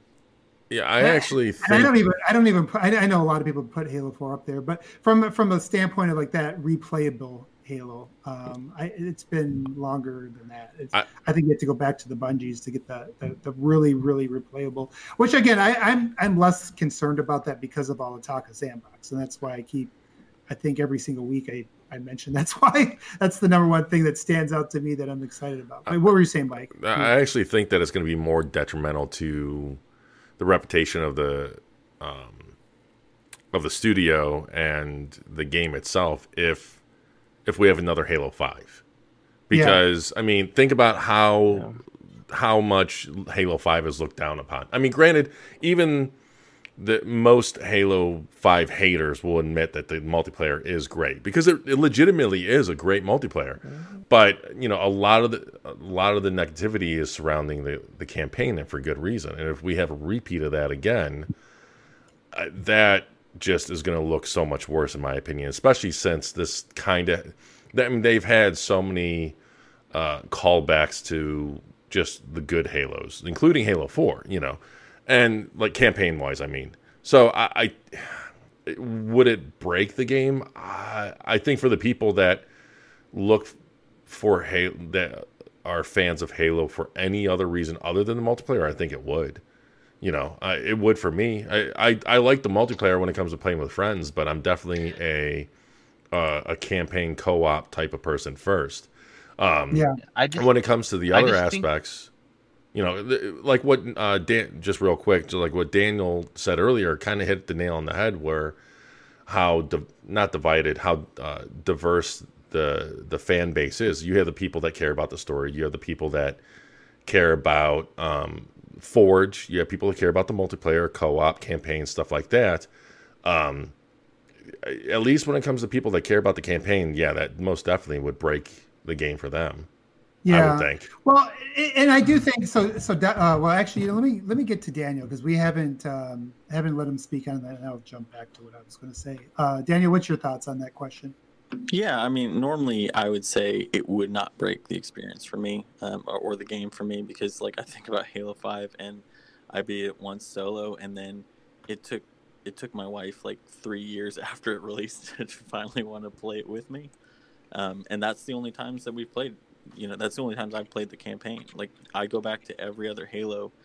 It seems like at least once a year um, but not Halo 5 for campaign. So normally I'd say no, but I think because of the, the time between 5 and the amount of um, work that they, they seem to have kind of um, put into understanding the Halo experience, I think it it would hurt the reputation of the studio, but I don't think it would break the game necessarily. I mean, like like you, um, a, uh, OBM, I've got hundreds of hours in in five, and uh, it's it's one of those games that you know I, I play at least every other day. It seems like, but I that's all Warzone and that's all competitive and, and PvP. So um, normally I'd say no, it wouldn't break the game, but I think I, it would damage the reputation of 343 quite a bit. I think if uh, if they didn't take uh, if if all that time didn't you know ultimate uh, build a better campaign. Yeah, I, I, I really, I, I think it's a lot more important. And, and Jesse, I mean, you, you did bring up some good points about the importance of multiplayer. I do agree that that is, it is going to be a, a long term. That's really going to be the the key thing about this game. But, um, but Halo is a little bit different. I, I it's interesting because you know, yeah, you might only play the campaign a few times or uh, you know, in relation to multiplayer, it's going to get a lot less engagement. But it really does define like the brand, it, it, it like the lore and everything else. Kind of really builds up, uh, like the I, I, don't know if you want to call it the mystique around the franchise. Um, yeah. And so with, without that, I just I, I don't think they can really goof it. And, and right now, again, I feel pretty good about it. But uh, to answer, you know, his question, I really I don't think they can afford to this time. I, I, I think yeah. they have to they have to hit a home run with the campaign, and I, I don't even think that's um, if it's not ready, they need to delay it another year. And yeah. not that I think that's going to happen, but I, that's really how important I think it is that they nail this one. Yep. Yeah, I, I think for me, the thing is, like I'm weirdly confident in this game. I don't really like everything they've shown and said outside of the July demo has been like amazing. So I'm honestly expecting this to be their best game ever and possibly up there with like Halo 1, 2, and 3 for me. Uh, but honestly, just like the base level, they just need a solid campaign, a solid and a solid multiplayer. Like I, I think the problem with Halo 4 and 5 is it's like if you took the campaign from it's Halo inverted. 4 and the yeah yeah if you if you took the campaign from Halo 4 and put the multiplayer of Halo 5, then people would think oh 3 for 3 is actually like really good. But the problem is every every time they release a game, even with Master Chief Collection, there's one like super glaring issue. So I just think they just need to like combine everything and finally release a game that like there's no glaring issue. Agreed. All right. So, uh, any other final thoughts? We, uh, we'll move on to some of the other. One questions. quick one from me, sure. which is that as much as we all talk about the base multiplayer and the base campaign, depending on how they do Forge in a creative mode, that'll probably mm-hmm. end up being the biggest thing for not Halo fans to make the game far bigger than it could be otherwise. Because yeah. my kids yeah. barely yep. play Fortnite Battle Royale; they play Fortnite creative mode and all Same the with my son. do in Minecraft. Yeah. yeah, Roblox, yeah. Fortnite, eh, like everything ends up coming back to how can I goof off and have fun with just my friends because this battle royale is driving me crazy because it's so hard to win. So when you have yeah. creative mode, it really adds to helping make something very popular. Doesn't might not matter that much for us as older guys who really love campaigns and multiplayer. Oh, the these kids way. today. But it's hard that way. It will help their long-term plans for adding content and keeping supporting the game. Yeah, and, and, you know, Jesse, actually, that's a really good point. And, and, one of the reasons I didn't mention too much about that, I think that's going to be a pretty big topic on some of our upcoming shows, especially mm-hmm. when we can incorporate uh, incorporate uh, sick into the uh, conversation there. Oh but yes, he is going to be our He's Mr. Forge for us. So yeah, I don't want to go too down, far down there, but I agree with you. I, I think that is probably one of the um, the wild cards or one of the most o- o- underrated aspects of of what's going to be coming up and, and one of the more important things. So it's going to be exciting to see how they innovate there. But uh, so I think the good good answers to that question. Let's move on to J Next Gen. Yes, uh, I wonder if we could play mouse and keyboard on Series X with Halo Infinite. I don't know that they've confirmed either way. Have they, they? haven't, but they've put it into the console version of Master Chief Collection. Yeah. Which Yeah. again makes it feel like a test bed where, yeah, they- Yeah. that probably would be something. And they'll do the Modern Warfare. You can set if you want to play with other people with anything or if you only want to play with a controller. Hey, OBM, we actually missed a question um, from Mort. It was uh, we were talking about using cams, and he Oh, yeah. asked if, uh, if Our- our- use the baby cam. Yeah, yeah, yeah. Our faces aren't ready, and then yes, uh, uh, proven we'll use the baby cam. Um, um, Probably sound better.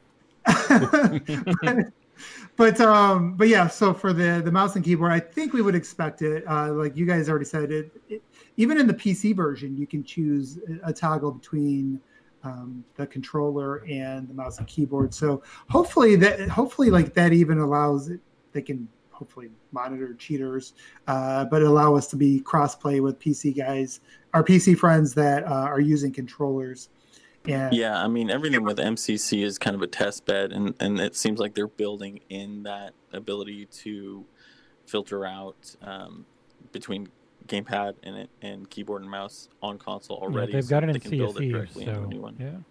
And, and plus, their anti cheat's pretty good. I haven't heard any near, near as many complaints as I have with a lot of games on PC. Yeah. All right, so let's see. What is some, the next question we got here? I think Um, it's. I mean, Pineapple and pizza. yes. Well, Just if it's if it's barbecue This is mostly people complaining about your gameplay here, Mike. Uh, let me get Well, past all that. Yeah, I don't get that. It's, Han is, is the next question. I'm a freaking pro in this. Um, Uh, it says, do you feel the team going back to going back and understanding what Halo, Halo was trying to be with the OG trilogy is something that was missing from four or five's development? Me I think we just, yeah, like I think we talked about Boy. that some, but go ahead and Boy, Mike. elaborate, Jesse.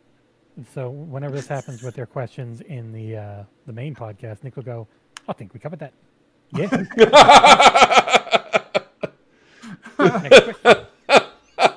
All right, do you want to add anything to what we said before on that? No, I, I think that they're definitely, and, and I know Mike thinks I'm paying that. I'm saying they're paying lip service, and I'm not. I'm saying I think they are making it clear that they understand what people want, Yeah. while making a new evolution of what Halo can be. So it's like we want to touch on things that we think really matter fundamentally, while giving them a modern twist in a way we can, thanks to newer hardware and these ideas and this time that we have.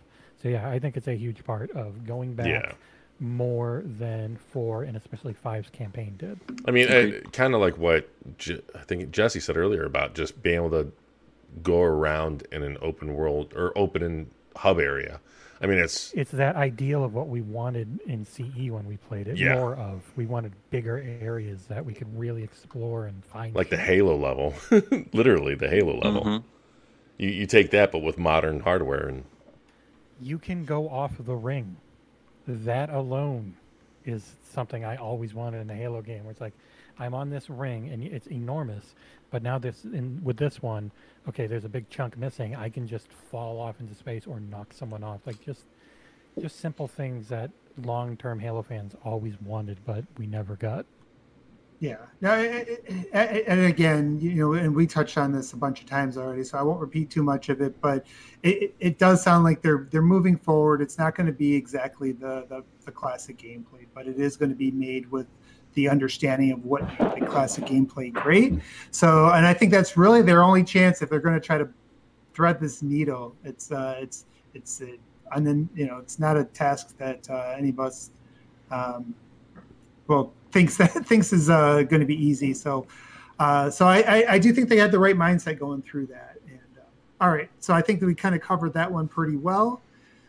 Let's go on to Jay Next Gen's question. He says, "What game mode would you like to see return in Infinite? Warzone, Invasion, uh, or for example?" well, he he actually asked another question before that.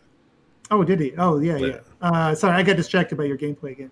Uh, what would you want from expanded media to be in Halo Infinite? Uh, to, to be in Halo Infinite, character story, etc.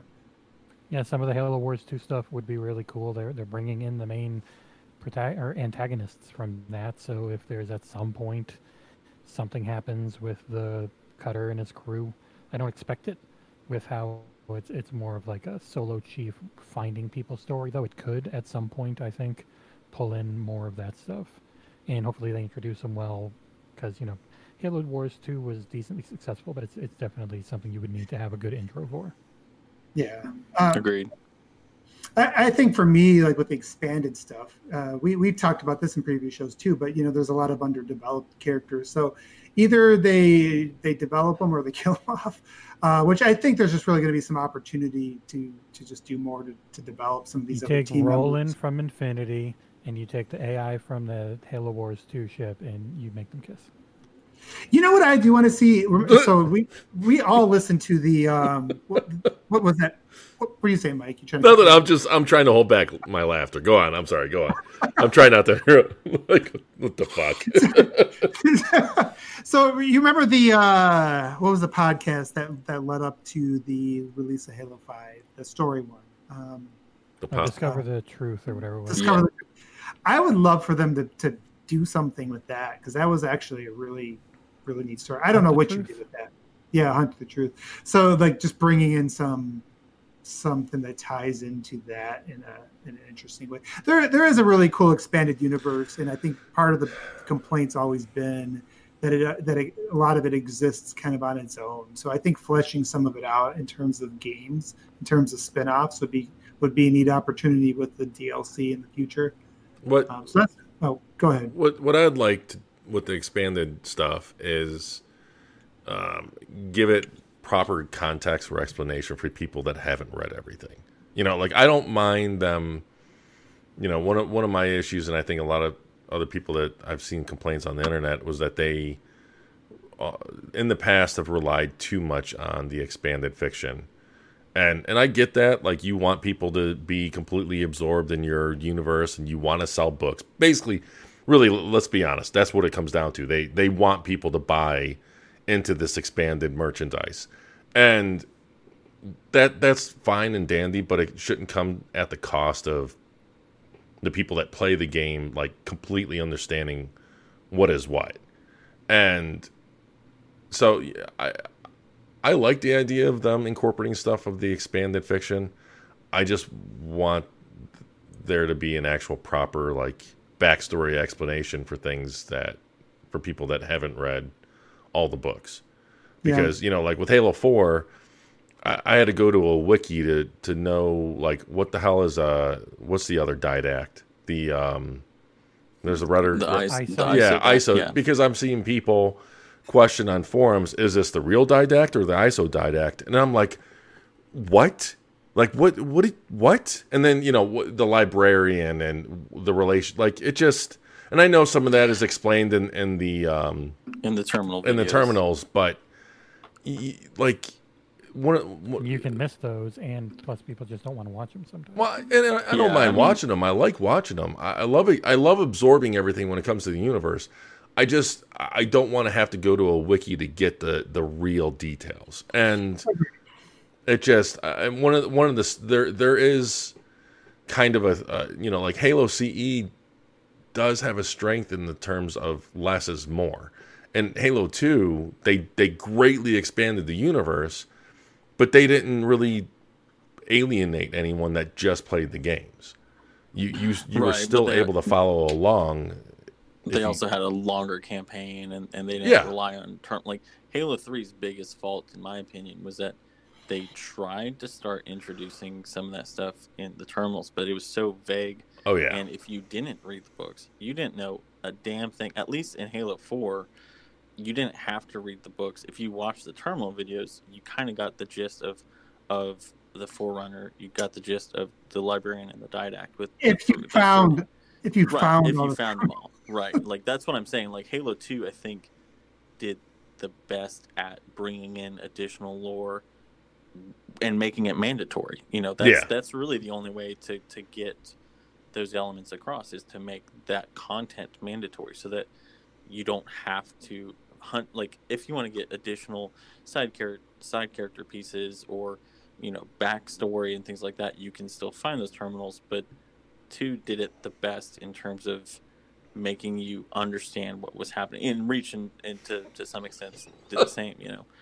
Um, so i'm hoping that they kind of go back to that level um, where where the, the terminals are supplementary but meaningful not in the way that threes were. I mean because threes were meaningful if you knew the other content but they need to be meaningful without having that like they need to provide that context there so you don't have to go to a wiki so you don't have to read the books um, I, I think if that's kind of what you're trying to say mike that i totally agree and i hope that they bring in you know, obviously my, my biggest thing was i was hoping they'd bring in atriox and obviously they are Yeah. Oh yeah, and and the primordial and to be Well, clear, that's think- not. I, I think what he was asking too, though. So as they do this, so I think we all kind of agree with that aspect. But like in terms of like, is there any particular like um, side stories that you'd want them to focus on, or expanded universe things that you'd like to see in future DLCs, like character?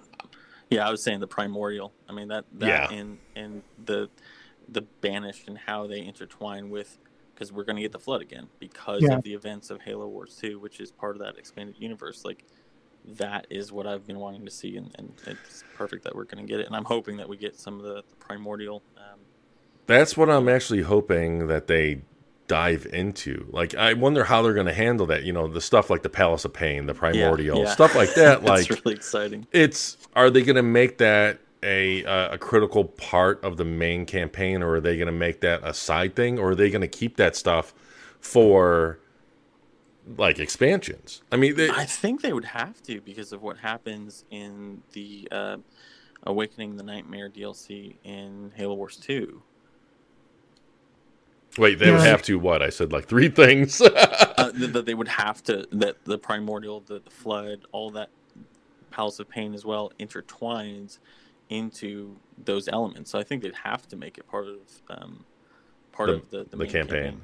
Mhm. and, and, and that's the thing. Like we know that there's going to be the flood in in Infinite. There there has to be. I mean that that teaser pretty much guaranteed it.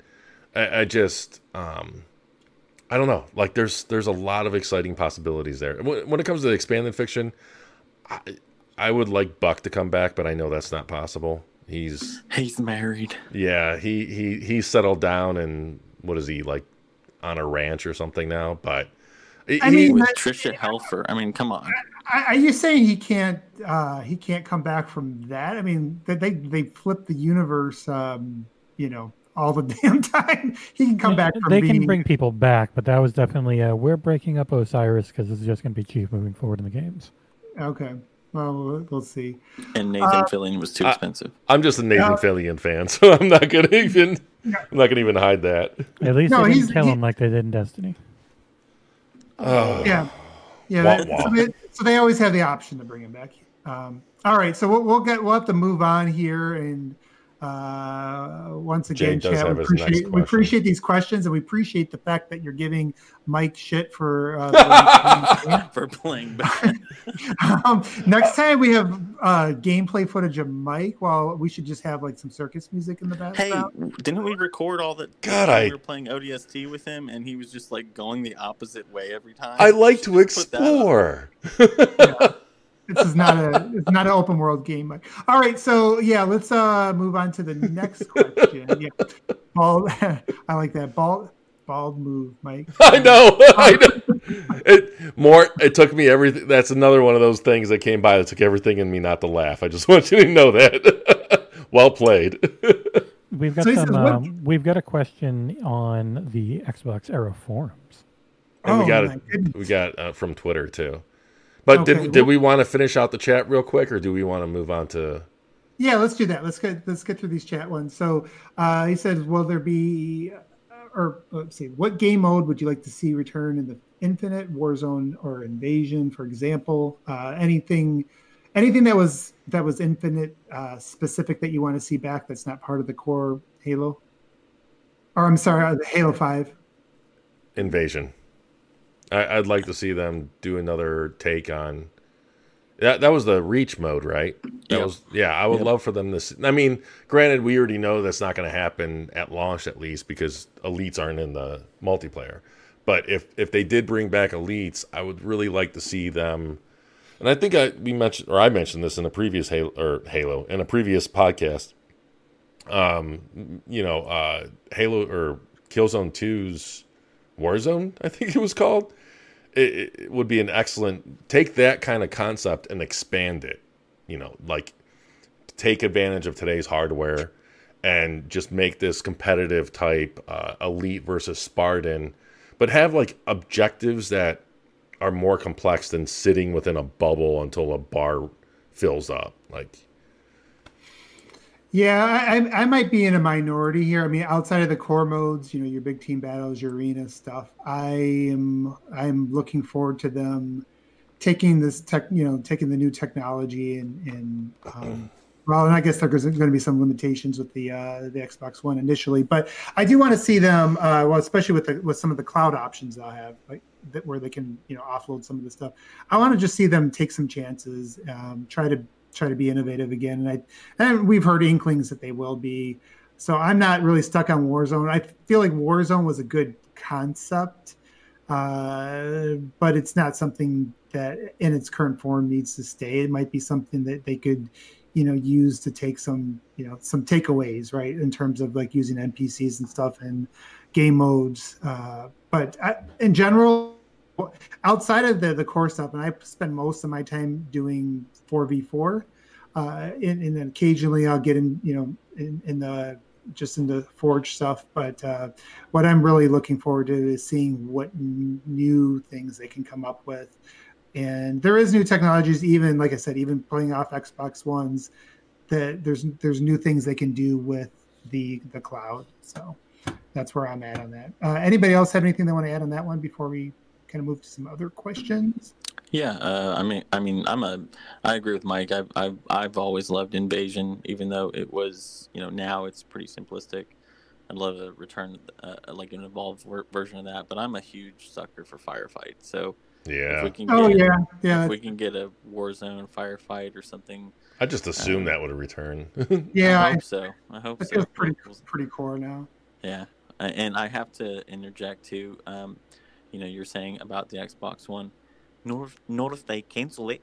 yeah, that, that, but it's, that ship has sailed. So i just. I mean, they, they are going to. I, I do wonder what they're going to add or what how it's going to evolve when they do eventually sunset Xbox One support because that is going to yeah, happen. That's going to happen. Yeah, it's it's going to be like um, uh, the Destiny uh, One. Iron Wolves. Yeah, yeah.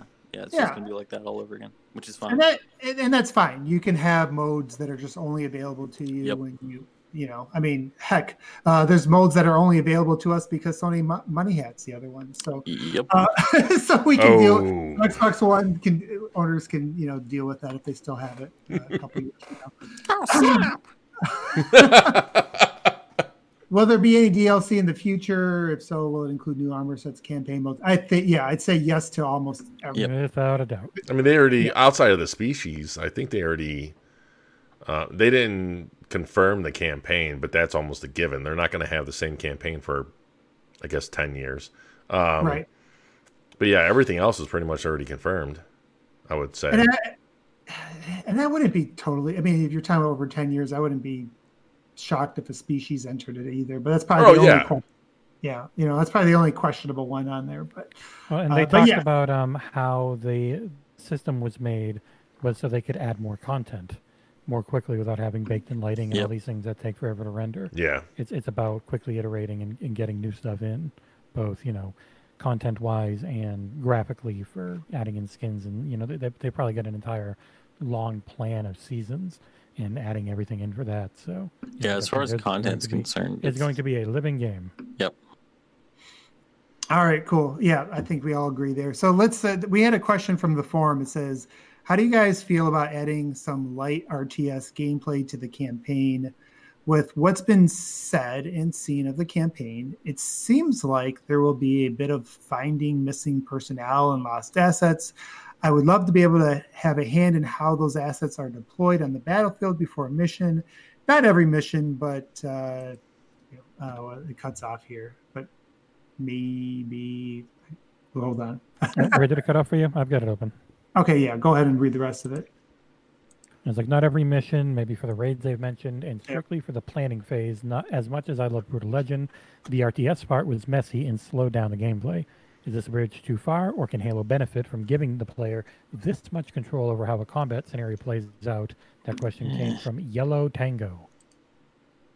Hmm. Uh, extremely light, yeah, I would say extremely light RPG stuff. Not anything where you're like going to a different camera, but yeah, go ahead. Oh yeah, I was gonna say what what was that new game from that was that was killed like three months after it came out from one of the original um, creators? Disintegration. Yes, disintegration. Hard pass. Yeah. I, I, I think I think every Halo, major Halo fan like when like you and I play Halo Wars, Jesse. Yeah, but most Halo fans don't, and I think that trying to switch the genre mid game, I think is is a bad idea. Well, I, I think I get what Something he's like maybe, like maybe a, a few choices for a combat scenario. Like, uh, do you what you type mean of like vehicle do you commanding want? your And- team to go over here like you did in Halo? Well, 5? I, I Everybody- I took that as like because there's going to be moments in the campaign where you have to rescue uh, troops, right? I took his idea as you can send those troops to uh, liberate or free a outpost, for example. I if that's what he's talking about, I'm st- I can't really say I'm still a fan.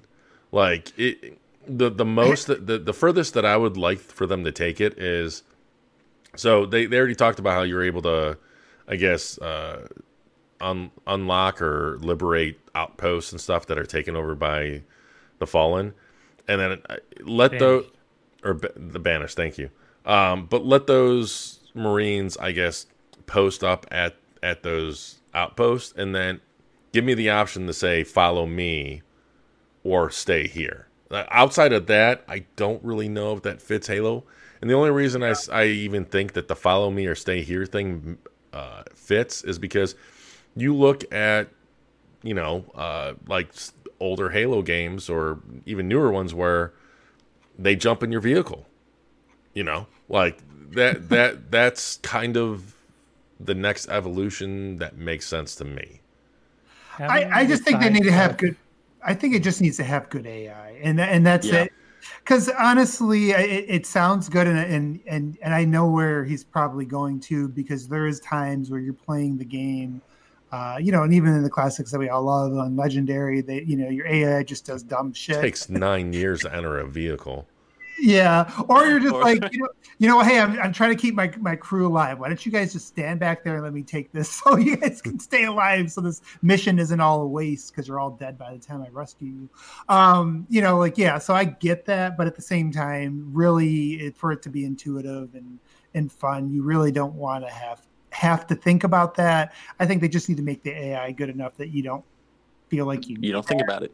yeah, that's, that's really all it is. I, Yeah. I, I I get what he's saying though. You know, yeah, it's sometimes it'd be you feel like it'd be nice to be able to give them some command or say go over here and distract these guys while I you know go over here and you know I don't know um, try to try to circle them or you know flank them or something like that. But uh, but at, at the end of the day, I, I one of the things is, is I, I think you want to try to limit the amount of of you know, Babysitting. Yeah, just the just the overall things you're doing. You know, just You don't want to be the third player that gets the the buck AI driving you down the highway. yeah. or won't shoot even though he's in the gunner seat or the Yeah. the turret. Not referencing anything. yeah. Oh, yeah. That ODST s- section was awful near the end. That was that that almost did ruin the game. But anyways, yeah. So that's kind of my answer on that. Uh, let's see. Did we have any other questions? You said you had one from Twitter as well. Yeah. Um, I posted it in the so it's I can I can pull it up real quick and, and read it out. So uh, Anthony Suker, hopefully I'm pronouncing that right, says, "How much do you think Halo Infinite will dip into the Halo Wars 2 storyline? Will we see Captain Cutter and company and and fighting alongside them, or or are we gonna be sticking with the Halo Five storyline and trying to stop Cortana? Bit of both. Keep up the good work, by the way. Thank you. I would say we're probably the only parts of Halo Wars 2 story that we're going to get are the Banished. I don't think any of those other characters are going to come, at least not in the, the you know vanilla experience. Yeah, I, Yeah. I agree. I think they're going to try to keep it simple for now. I, I mean, I think they are going to reference, if not directly tie in. Well, no, we know Cortana's t- directly tied in because he's she's in the trailers. So Right, but that's not Halo Wars 2 stuff. I mean, that's well, I know, but that Cortana. I'm going based on his question because he's talking about are we just going to stick with Halo Five storyline and trying to stop Cortana? So, I, basically, I'm saying yeah, we're gonna. It's gonna be like like you said. It's not going to be so much Halo Wars 2, mostly Cortana's thing, and then ban- the Banished. Uh, you know, one one question I did miss. I think this would be a quick one. He says, "Do you think areas might be something like in Outriders?" I would say no. no, they'll be. It's Metro Exodus is what you should think of if you're thinking. Yeah. Of Yeah, movies yeah. and I don't even think that. I mean, we'll we'll, we'll, we'll get an idea here. Oh, soon. they're going to be bigger, I think, and they're going to be more vertical. I, I think overall they'll be much better than Exit. My thought Metro Yeah. Exodus's areas were actually kind of crappy. Really hard to see where you're going or what to do. The map sucked, but that style of hubbed off open world where Yeah. you're jumping between areas. I, and I think. Outriders is very 360 PS. Yeah. Yeah, very I- level based. I mean, Outriders is a really fun game, but it is a 360 game at its core. Like almost Almost everything. really fun. It's the top rung of the B tier. Yeah, it's it, it's but yeah, it, it's definitely not on that level. I, I'm actually thinking, you know, and they've already, dis- I think, described this a little bit in some of the updates, but I think you know what you saw in Silent C- Cartographer is probably what you should be kind of picturing, uh, except just taken to another level. So, you know, with more verticality, wider levels. But that's what you should be thinking of, like just kind of going inside and outside of things it does feel connected yet it's not going to be uh, a fully open world game so it's going to be some you know obviously some wide rails on what you're you know running through but I, that's that's my impression of how the game's going to be laid out but um, they haven't been super specific on it but i do remember them mentioning something about the silent cartographer having some different paths you could choose you know that those things have been been a focus in some of the recent updates If you called me crazy, I'd think you were describing Metro Exodus. No, Metro, those open areas of Metro Exodus were not very good. So Wait, I, I think the key I'm difference. the, the concept of it, where you've got bespoke areas within a section of a map. In like each There- area is like its own small open world map, very small compared to something like The- Assassin's Creed or whatnot. Yeah, each a separate sandbox. I mean, it's it's two sides of the same coin. I I, I- think the the key difference between something like Metro Exodus and the Silent Cartographer is the design of the objectives. And and I get what you're saying, Jesse, that, that- because that's that's the one key area that I really hope Halo Infinite does a lot better than Exodus in, in the sense that like the side stuff in Exodus was just very simplistic. I have Uh, found teddy bear girl. Yes, that's exactly the mission I was thinking of. It's very, it's like a literally a, a, a fetch quest, and I'm And they tied that- the ending into where you had to do all these fetch quests in really boring areas, or else you got the shitty ending. what? Oh, I Yep. didn't beat the. Okay. Um. yeah, so, so, so The There's that's- all the same moral quests. system that's in all of them. Anyway, Okay. yeah, Well, then I, I guess now I know. But um, yeah, it's so. But yeah, like that's and and I'm not gonna lie, it is kind of concerning where in the demo we did see a um. uh, I I'm assuming it's a side thing where it was like what assassinate, uh, um, a Promethean knight or something. Like, I I'm hoping stuff like that isn't so dry or I guess watered down, for lack of better expression, than What just I'm go here and kill this knight. Yeah, with those side things, I am really wondering when you're in each area and you've got a hub. It, it really sounds like you're going to have some sort of hub for that area where the pilot is, or maybe eventually Cortana and, and like your base for each area. Doing the side stuff does that unlock you being able to do I get these weapons in my hub. I get these vehicles in my hub. I've got like some very light RPG stuff that hasn't really ever been in Halo before because they have this my open world, like open areas, and a, a reason to do those side things would be to get more um, resources for following the main path. Do you want that? Yes, Oh. absolutely. Any Uh-huh. reason that gives me more reason to play the, the Halo campaign outside of just the the golden path because if you don't want that, you can just go and play the main missions. They've said that. But Yeah. I want Yeah. the option. It's gonna be do side stuff. I, Yeah, there is I'm that. I'm fine with that. Like, My only concern is I hope that doesn't dilute the design of the main stuff. Yeah. Yeah, Like they've that- if- that if they can- definitely not wanting that. They want they they build this, these big areas, but then when you go into a mission, you're on a Halo mission. They they they've said they wanted that feeling. So yeah, do do they hit on that or not? Yeah, yeah. Hey guys, we also had one more question from the forum. Okay. Too late. From this is actually the first question that we got. It was from two hours ago. So um, Oh. Big Z Big Z asked, uh, "I have one for the podcast. When I read about Halo Infinite, I personally don't see much mention about firefight. Um, my question, therefore, is: Do you think it will be in the game? And if so, what changes, improvements would you like to see? As always, keep up the great work. Um, thanks, Big Z. Um, we kind of touched on this already. With I think we all are at least hoping that firefight will be in the in Infinite. Um, but what changes or improvements would you guys like to see? I mean, that's that's the key difference here. I think in this question. I think being able to make your own firefight in Forge, and Yeah. definite. That really has read to me what the changes to Forge sound like. Are being able to make modes like firefight. Yeah. I, am I the only one here that, that thought, um, Yes, oh, Probably. okay. I mean, Um, you're alone in your house, so I just said yes. Um, I, am I, I thought Actually, fire, I'm there too. The calls are Yeah. coming from inside the house. All right, keep going. um, I thought firefight was better in ODST than it was in Reach. I agree. was. I And- agree. I and- think ODSTs is the best firefight. And yeah, and and I don't know if that was a less is more thing. I don't know if that was the fact that it was too easy in Reach, or that you know, um, I I don't. I think initially every mode in Reach firefight had an ending, whereas ODST kind of um, appealed to that arcade mentality, that classic That's- arcade mentality, where Yeah. you, you were just getting the highest score or the highest level. Um, so you know it. Basically, I, want I want a Halo version of like a, a Halo Geometry Wars mashup. You just keep playing until you can't play anymore. Yeah, like, know, gi- like and give the option for that because Reach Yeah. eventually gave that option, but it still never f- felt the same or was as fun.